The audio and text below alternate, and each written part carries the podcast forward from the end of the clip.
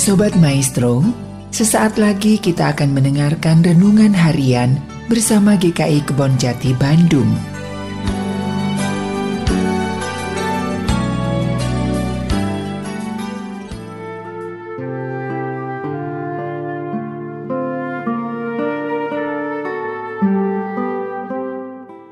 Salam sejahtera saudara-saudara kembali lagi bersama saya Diki di dalam program Renungan Harian pada hari ini. Ayat hari ini diambil dari Galatia 4 ayat 13 sampai 17 yang berbunyi seperti demikian. Kamu tahu bahwa aku pertama kali telah memberitakan Injil kepadamu oleh karena aku sakit pada tubuhku. Sungguh pun demikian keadaan tubuhku itu yang merupakan pencobaan bagi kamu, namun kamu tidak menganggapnya sebagai sesuatu yang hina dan yang menjijikan, tapi kamu telah menyambut aku sama seperti menyambut seorang malaikat Allah, malahan sama seperti menyambut Kristus Yesus sendiri. Betapa bahagianya kamu pada waktu itu. Dan sekarang di manakah bahagiamu itu? Karena aku dapat bersaksi tentang kamu bahwa jika mungkin kamu telah menyukil matamu dan memberikannya kepadaku. Apakah dengan mengatakan kebenaran kepadamu aku telah menjadi musuhmu? Mereka dengan giat berusaha untuk menarik kamu tetapi tidak dengan tulus hati karena mereka mau mengucilkan kamu supaya kamu dengan giat mengikuti mereka.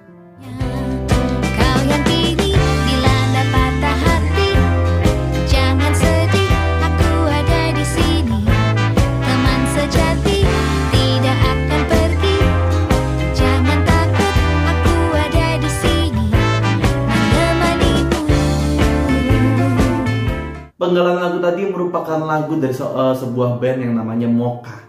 Lagu ini cukup populer di kalangan anak muda dan menggambarkan sebuah relasi pertemanan sejati yang ada di kala suka ataupun duka.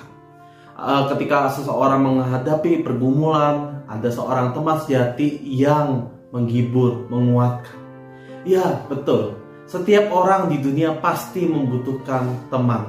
Dan kalau tidak eh, kalau boleh jujur, sungguh sangatlah sulit untuk menemukan teman yang sejati.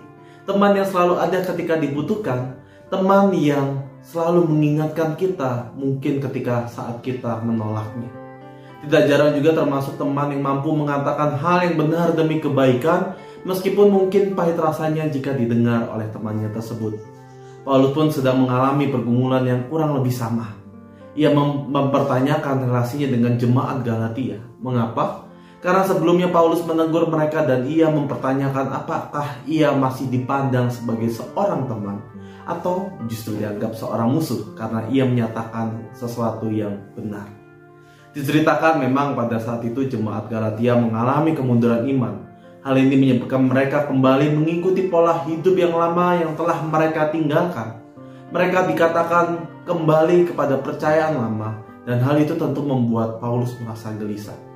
Mereka yang sudah menjadi jemaat yang dikenal Allah diselamatkan namun kembali berpaling dari Allah. Sayangnya ketika Paulus mengingatkan mereka agar kembali kepada Allah, mereka justru menolak Paulus. Hal inilah membuat Paulus bertanya-tanya, apakah hubungan dan relasi baik yang sudah ada, yang eh, sangat erat pada sebelumnya, itu sudah usai? Dan apakah Paulus saat ini dipandang sebagai musuh mereka? Saudara-saudara, seorang teman yang sejati adalah orang yang muncul ketika dibutuhkan. Paulus hadir melalui tulisannya untuk mengingatkan jemaat di Galatia. Namun ternyata di saat jemaat Galatia membutuhkan kebenaran, Paulus justru ditolak. Seringkali memang betul menyatakan hal yang baik dan yang benar itu tidak selalu disambut dengan yang baik juga. Tidak jarang justru orang lain meresponnya dengan cukup negatif bahkan jadi menolak kita. Ada orang yang tersinggung ketika diingatkan dan akhirnya mempunyai pandangan, wah jangan-jangan orang ini benci sama saya deh. Eh, makanya ia tidak setuju terhadap saya. Dari kisah ini kita belajar bahwa tidak sependapat bukan berarti seseorang membenci kita. Di dalam kesetidak, ketidakpahaman itu, kesetidak, ketidaksepahaman itu, justru kita mendapatkan perspektif lain terhadap tantangan yang sedang kita hadapi. Namun sebagai teman juga kita diajak untuk mau terbuka, mau mendengarkan pertimbangan lain yang mungkin belum pernah kita pikirkan. Demikian juga ketika kita hendak menegurkan kita, teman kita. Ada kemungkinan ditolak? Pasti. Tetapi tantangan tersebut bukan berarti membuat kita akhirnya menanggalkan orang tersebut. Ketika ada orang yang menolak kita untuk diingatkan, bukan berarti kita juga langsung meninggalkan. Ingatlah bahwa lagu tadi yang kita dengarkan tadi bahwa teman sejati tidak akan pergi dan jangan takut aku ada di sini. Teman sejati itu adalah teman yang selalu ada saat orang sedih.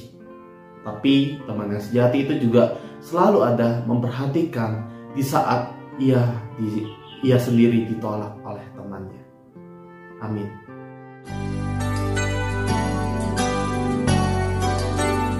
Sobat Maestro, baru saja Anda mendengarkan renungan harian bersama GKI Kebon Jati Bandung. Tuhan Yesus memberkati.